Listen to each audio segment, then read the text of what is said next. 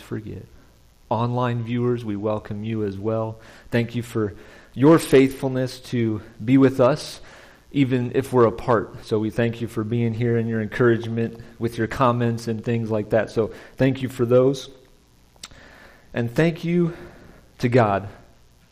A year ago, I received a phone call from Gerald Hall saying they voted yes. And that was a uh, not a nerve wracking, but all week you're waiting for, you know, Gerald said it was the longest week of my life. And I said, well, it was longer for me than you. Um, Gerald said, I wanted to call you Wednesday just to see how you're doing. And he's like, that wouldn't have felt good if they voted no, and things like that. So it was exciting to get that call from Gerald um, a year ago. So it's excited to be here. Um, we've been through a lot so far together. We've seen growth. We've seen new people. We've seen visitors. We've seen it all, right? And we're so excited for what God's going to do in the future. And, you know, prophets in the Old Testament, they talked about the future. But we know Habakkuk is having this conversation with God. It's kind of different. Um, but God's giving him this vision of the Babylonians coming, and they're going to take care of the wickedness. And today you see the title, Five Woes. It's kind of one of those, oh, here we go. Not very exciting, but I hope it's encouraging because studying it, there's some encouraging things that we can get from it. So I'm going to pray for us as we come to God's Word, and I'm going to ask the question again Are you excited to hear God's Word today? Are you excited? So pray with me before we get into it. God, thank you so much for today. You are holy. You are the rock. You are our security, our defense, our safety. And we thank you for that. We thank you that you're sitting above this earth and you are in control of it. Even though it may look like the world is falling apart, you're still there. So thank you for Habakkuk as we dive into more from this prophet of faith and just his heart to talk to you about his situation, but also to give us encouragement today in our own lives. So, Holy Spirit, I pray that you would guide us and direct us into truth and help us to gain a better understanding of you and how to live out our faith and to encourage others to live out their faith as well. Thank you for the people in this sanctuary, but also thank you for those online that are listening to your word today. Help us all to have open ears and truly listen. In Jesus' name, amen. So Habakkuk, remember his name means embracer or embrace. And this embracer has embraced this burden that God has given him, this vision to write down. And he embraces that and he's a prophet of faith. He has so much faith that he knows to go to God first. He looks around him and he says, All I can go to is God, so I'm going to cry out to God. And he's a man with questions, right? He has a lot of questions for God. He's like, How can you do this? How can you look at this? What are you doing up there? Are you doing anything? Then he waits for his answer, right? And he gets an answer and he's kind of confused still. He's like, Give me another one, right? But this is interesting too. His name means embracer or embrace. Habakkuk. He embraces this burden, but he also embraces the one who's in control. He says, I'm going to cling to God amidst the confusion and frustration and even complaining that I'm having around me. Like, what's going on in this world? So he embraces that God is his safety, his security, his rock, as he said in chapter 1. And remember, like one preacher, I always want to remember this a look up is better than a look out. Don't look out. Don't do that first, okay? Look up and say, God, I know you're in control, so whatever happens today, I'm still going to have that focus. You're my number one focus. And that's what Habakkuk is doing first. Habakkuk looks up and we learn this, remember, cries out to God, My Holy One. I read an article in the Christian Standard by or the Restoration Herald last month. Jeff Collins wrote this. Nothing greater or more important can be said about God than his holiness. Remember, holy means no sin. There's no hint of sin. He's separate from sin. And there's no important thing than his holiness. I love that. And then he also says, My rock. Remember, what's a rock? It's a firm foundation, it doesn't move. If you built your house on a rock, it's firm, it's not going to be shaken. Habakkuk does, remember, he doesn't quite understand, right? Like we do sometimes. We're like, God, I do not understand what's going on. I know you're in control, but I still don't understand how it's going to work out. Habakkuk is a little confused that he's going to raise up these wicked Babylonians to punish wickedness. Okay, you're going to use wickedness to punish wickedness. I'd be like the prophet Habakkuk. Give me another answer, right? Let me go to you again. I know you're holy in the rock, but I need another answer. So he commands Habakkuk, write this down. Make it plain so people can take it and share it with others, like we're doing today. And then he gives that, remember, that glimmer of hope the righteous person will live by faith or faithfulness.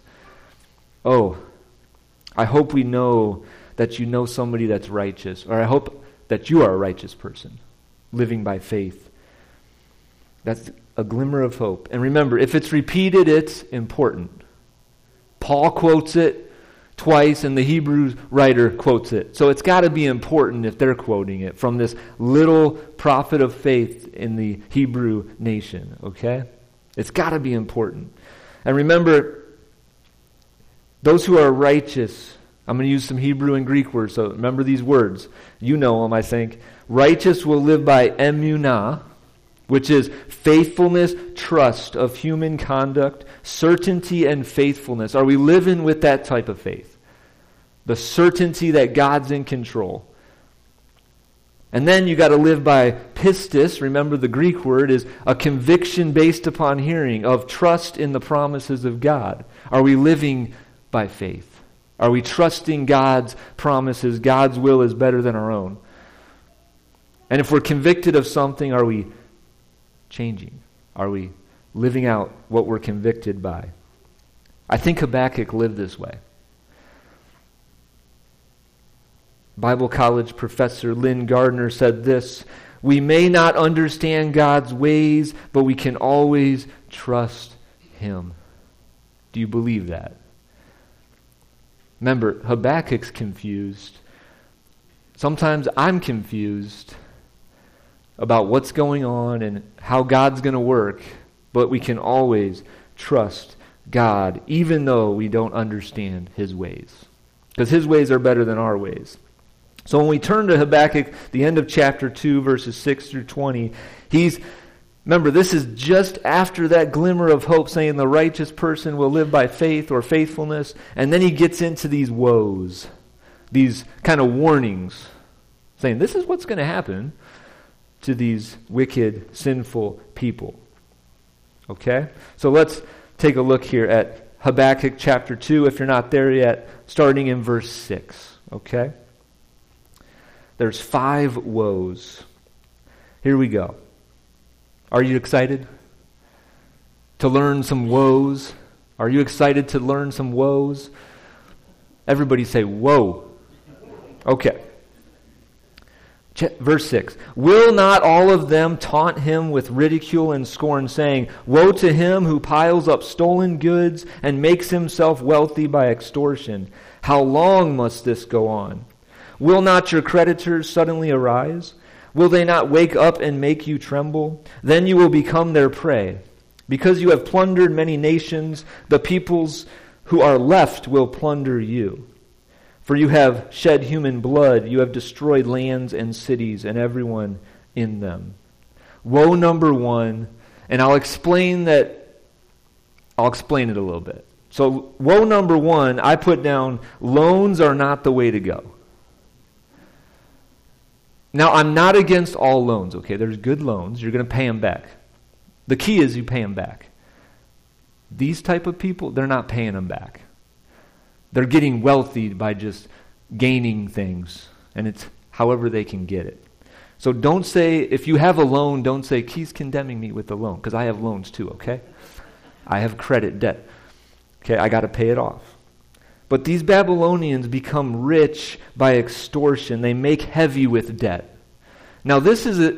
I looked it up. The Hebrew phrase, okay? This is interesting. The Hebrew makes himself wealthy by extortion. This is what it means make heavy with heavy debts. So they're making themselves weighed down by all this debt that they're probably never going to pay back because they're stealing it, they're overcharging people, they're just getting wealthy with everything. Okay? The Babylonians, what does it say? Will eventually be plundered by the people that are left, the people that they didn't take care of. They get what's coming to them. They were greedy people and wanted those things that were not theirs to begin with. They steal, they overcharge, they become wealthy by extortion.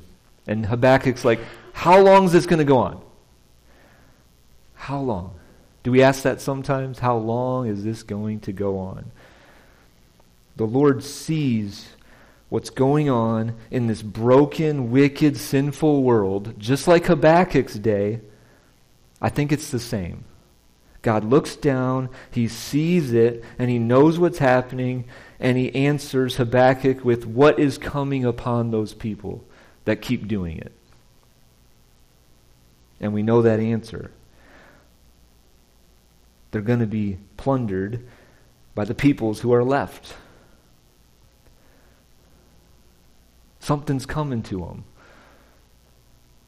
Do people do that today? They extort, by extortion, they just become wealthy and wealthy. Let's not live that way. So if when I say loans are not the way to go, it's the type of loan you're just never going to pay back. You just keep getting what you want, what you want, what you want, what you want, what you want, however you can. And just say, look at all the wealth I have. Don't live that way, okay? Woe number two, here we go, verses 9 through 11. And I understand that there's much more explanation and digging into you can go to. If you want to come to my office, we can talk more, okay? But a Sunday morning, I want to give you some hope with these woes, okay? So don't live like that. Number two, woe. Verse 9 Woe to him who builds his house by unjust gain, setting his nest on high to escape the clutches of ruin. You have plotted the ruin of many peoples, shaming your own house and forfeiting your life. The stones of the wall will cry out, and the beams of the woodwork will echo it. Woe number two, and this is kind of a positive statement, but a house should be used for others. These people, these, they're setting up their houses on high. They're like, look at my house. It's not for you, it's for me. You can't come to it. They're setting it up and they're building it with unjust gain, however, they can get more and more, bigger house, bigger stuff. But a house should be used for others. These Babylonians and wicked people were, whether it was legal or not, they were making it how they want, however they could.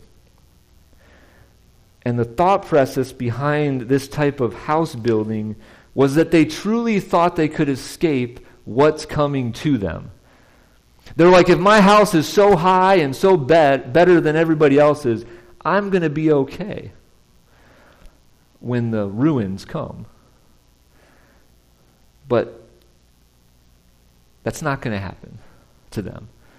Their house and their lifestyle is probably eventually going to fall, which we'll see. If you read Daniel, remember Habakkuk is the same time as Daniel? What happened to the Babylonians? The Medes and Persians came along and took out them. Right? They were focused on themselves. And I was at my desk. I was like, How do you use your house? How do you use your house? Do you open it up freely saying, Hey, come on over? Or do you close yourself off and say, uh, My house is for myself? I have it set up just the way I want it. I don't want anybody coming in and messing it up. Which type of house do you have? Do you have a house that's saying, I want you to come over?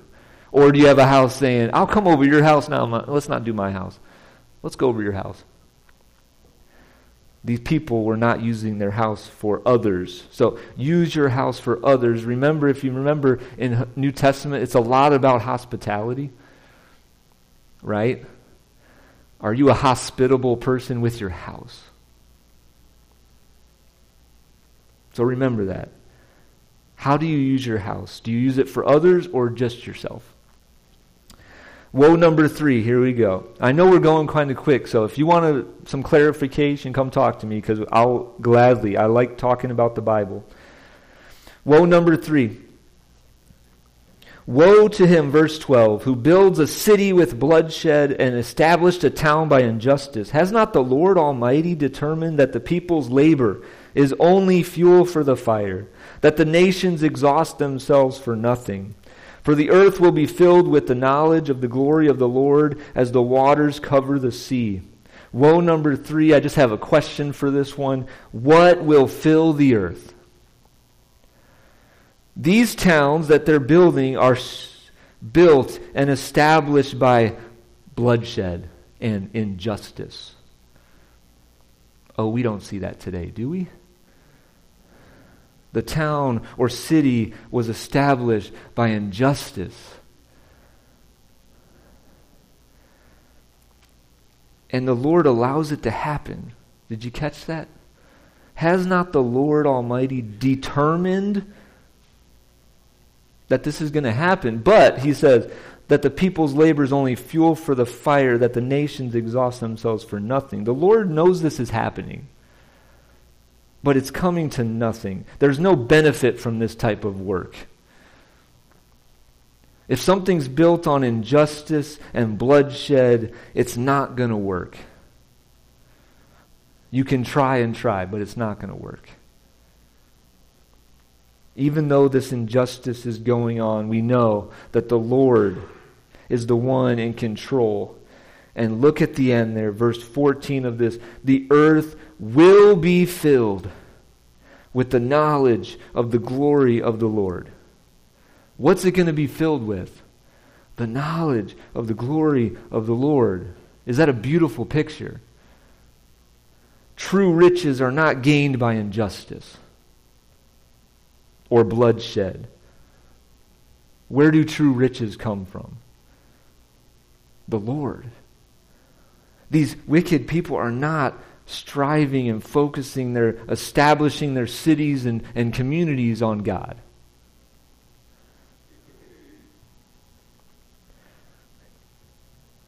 And look at what Apostle Paul says. Set your minds on things above, not on earthly things. And he goes on, whatever is true, noble, right, pure, lovely, admirable, excellent, and praiseworthy, think about such things. These people are thinking about how can we build up our city? How can we build up our town and establish our town how we want it to be set up? And they're saying, we're going to, with bloodshed and injustice, that's how we're going to set up our cities and towns. But there's that hope there. The earth will be filled with the knowledge. I love that. I want that to happen right now, but we don't see it happening. But I hope that we can, when that day comes where oh, knowledge of the glory of the Lord's here, I hope everybody will see that and say, hey, we've been messing things up. Woe number four. I want to get to woe number five because that's the most To me, that's the most important one in how he ends this woe section. Woe to him, verse 15, who gives drink to his neighbors, pouring it from the wineskin till they are drunk, so that they can, he can gaze on their naked bodies. You will be filled with shame instead of glory. Now it is your turn. Drink and let your nakedness be exposed. The cup from Lord's right hand is coming around to you, and disgrace will cover your glory. The violence you have done to Lebanon will overwhelm you, and your destruction of animals will terrify you. For you have shed human blood. You have destroyed lands and cities and everyone in them. Woe number four disgraceful acts. They are doing these things that are not pleasing to God. They're disgraceful. They influence their neighbors. Yes, they influence their neighbors, but not for the right reasons. They got people drunk. They gazed on their bodies. They, they were filled with shame instead of glory, right? It's fun sometimes for people to sin. They think it's fun. Do they not? You see it on the news, you see it around you. They think they are having a good time. But what does it say here? You will be filled with shame instead of glory.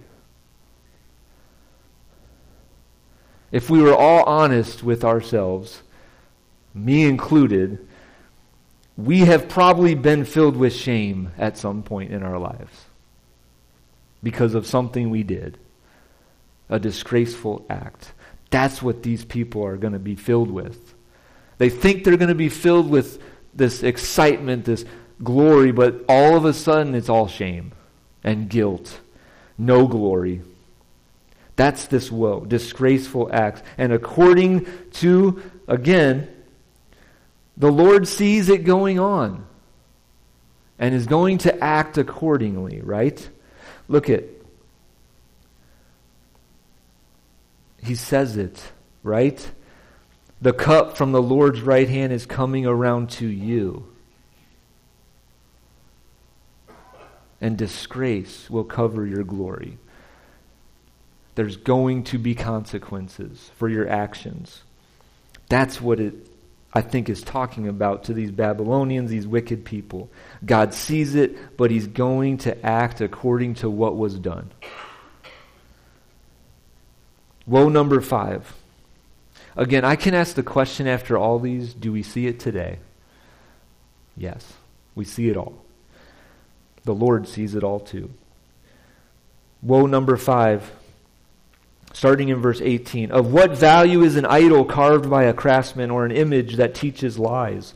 For the one who makes it trusts in his own creation. He makes idols that cannot speak. Woe to him who says to wood, Come to life, or to lifeless stone, Wake up. Can it give guidance? It is covered with gold and silver. There is no breath in it. The Lord is in his holy temple. Let all the earth be silent before him. Woe number five idols are speechless. The Lord doesn't like when people create images and idols and replace it with replace God with those. They created this thing, and now I'm just going to look at that and worship that and trust in that. The Lord wants people to trust in Him, not worthless, speechless, no breath or life thing. These things are, they can't even speak. There's no life in them. They're worthless. I remember one of the commandments given by God to Moses to the Israelites. Remember, you shall not make for yourself an image, whether the likeness in heaven or the likeness on earth, whatever the image may be, and you shall not bow down to that image there was major consequences for disobeying that command. You know what that was? D E A T H. And everybody knows what that spells, I hope. Death. Death was ordered for those who worshiped other gods besides the true God.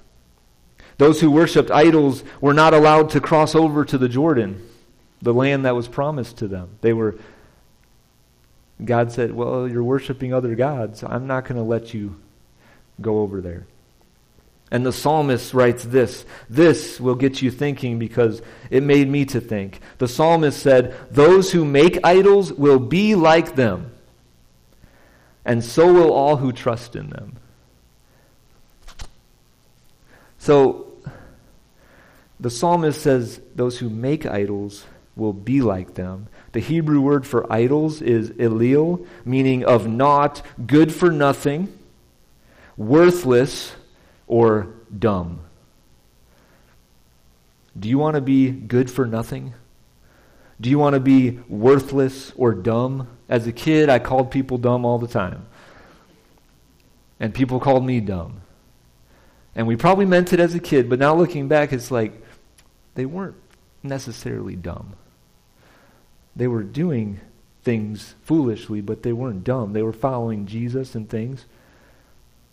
But do we want to become like the idols we worship, if we've created this idol of whether wood, stone, metal, or anything, if we put something in the place of God, do we want to become like those idols that we worship? And then, I, I like to use all scripture, right? And I think, no, I believe this is why Paul and John say what they wrote. This is what the Apostle Paul said he said, My dear friends, flee from idolatry. Get away from it. And the Apostle John said, Dear children, keep yourselves from idols. Stay away from those things. Don't create them. Don't worship them. Don't even look at them or think about them. And then you talk about idols and you go to the book of Acts. There's only one place where idols are good for somebody. And that was Demetrius the silversmith. And remember, he was this creator of idols and he sold them, right? And then Paul comes in and says, hey, hey, hey, hey, hey, hey. Worship Jesus, not idols. And Demetrius is like, that's my business. I'm making money with that. That's what I do. And he causes a riot in Ephesus. That's the only place I see good for idols. And it's not a good thing. but Demetrius made money on selling idols. And then listen how Bradley Cobb puts it. I love how he puts it in his commentary. He says, God is saying, what is there in an idol that causes someone to trust in that little statue that he himself had to create? The idol relies on the maker for its very existence. And then the maker starts to worship it? Question mark. That's crazy. But here's what he's, he went on. And God is making this clear. The same concept would exist if someone suggested that Jehovah should worship man. It's preposterous and blasphemous. God created us, right? What if God started worshiping us? That would be just, it's imagine that. It's hard to think about. But that's like God saying, I made these people, so I'm going to start worshiping these people because I created them. That's what we do with idols. We create it and then we worship it. I love how he put that. It'd be preposterous if God started worshiping the people he created. And then chapter 2 ends with something beautiful. The Lord is in his holy temple.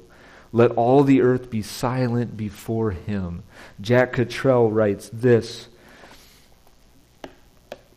about Habakkuk 2:20 before he said he says this there's something paradoxical about our reverential fear toward our awesome creator. On the one hand it leads us necessarily to praise and magnify his name with our hearts and our voices. But there is a time to speak and a time to be silent.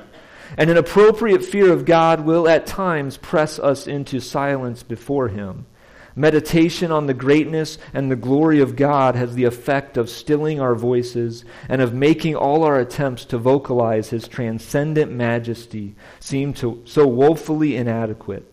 Then the most appropriate thing to do is to bow in silent adoration before Him. In the words of Habakkuk 2:20, he writes, The Lord is in his holy temple. Let all the earth be silent before him. There's no other response. And he ends these five woes, Habakkuk writing this down, and he writes that. After these five woes, the Lord's in his holy temple, and all the earth We will be silent. I love how Eugene Peterson writes this. Par- he paraphrased Habakkuk 2.20 like this. But oh, God is in his holy temple. Quiet everyone. A holy silence. Listen.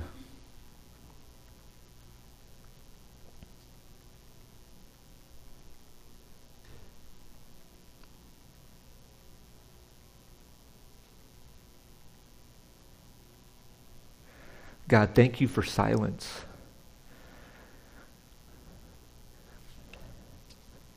God, Habakkuk writes these woes, but you saw it, you're over it, you're in control. And he ends this section with, all, let all the earth be silent. God, you're in your holy temple. You're in control. You're watching over us even right now. But I thank you for silence. I thank you that we can come to a place where we can gather together and sometimes be silent together.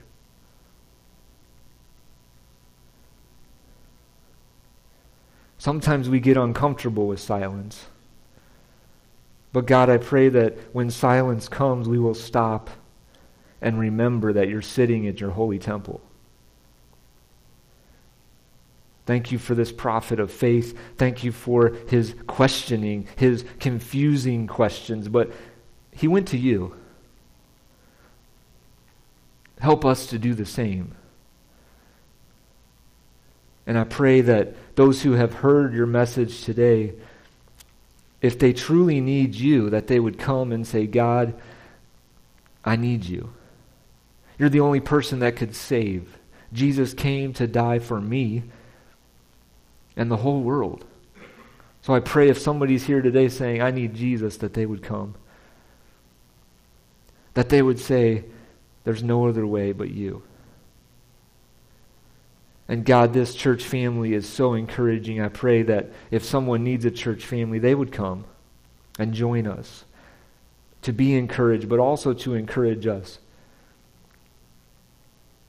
So, God, thank you for Habakkuk. Thank you for even these warnings of how people were living in this day and what was coming. But I pray in a world that seems to be falling apart around us, but I pray that we would focus our eyes on Jesus, who went to the cross for the sins of all people. a Savior was born in Bethlehem. This is going to cause great joy for all people.